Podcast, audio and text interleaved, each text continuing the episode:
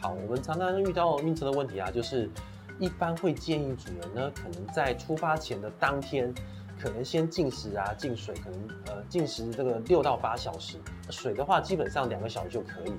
第二个就是说呢，如果说他真的容易会呕吐的话，那我们这时候可以去动物医院去跟医师购买所谓的这个晕车药。那这个在出发前多久吃呢？就两个小时空腹的时候吃。那第三个就是说，呃，就是我们这个市售人用的这种这种晕车药，因为基本上它在广告来说并没有呃这个使用的仿单以及它使用的剂量，所以一般我们是不建议这样去给予动物们吃的。嗯，爱宝宠物保健专家关心您家毛宝贝的健康。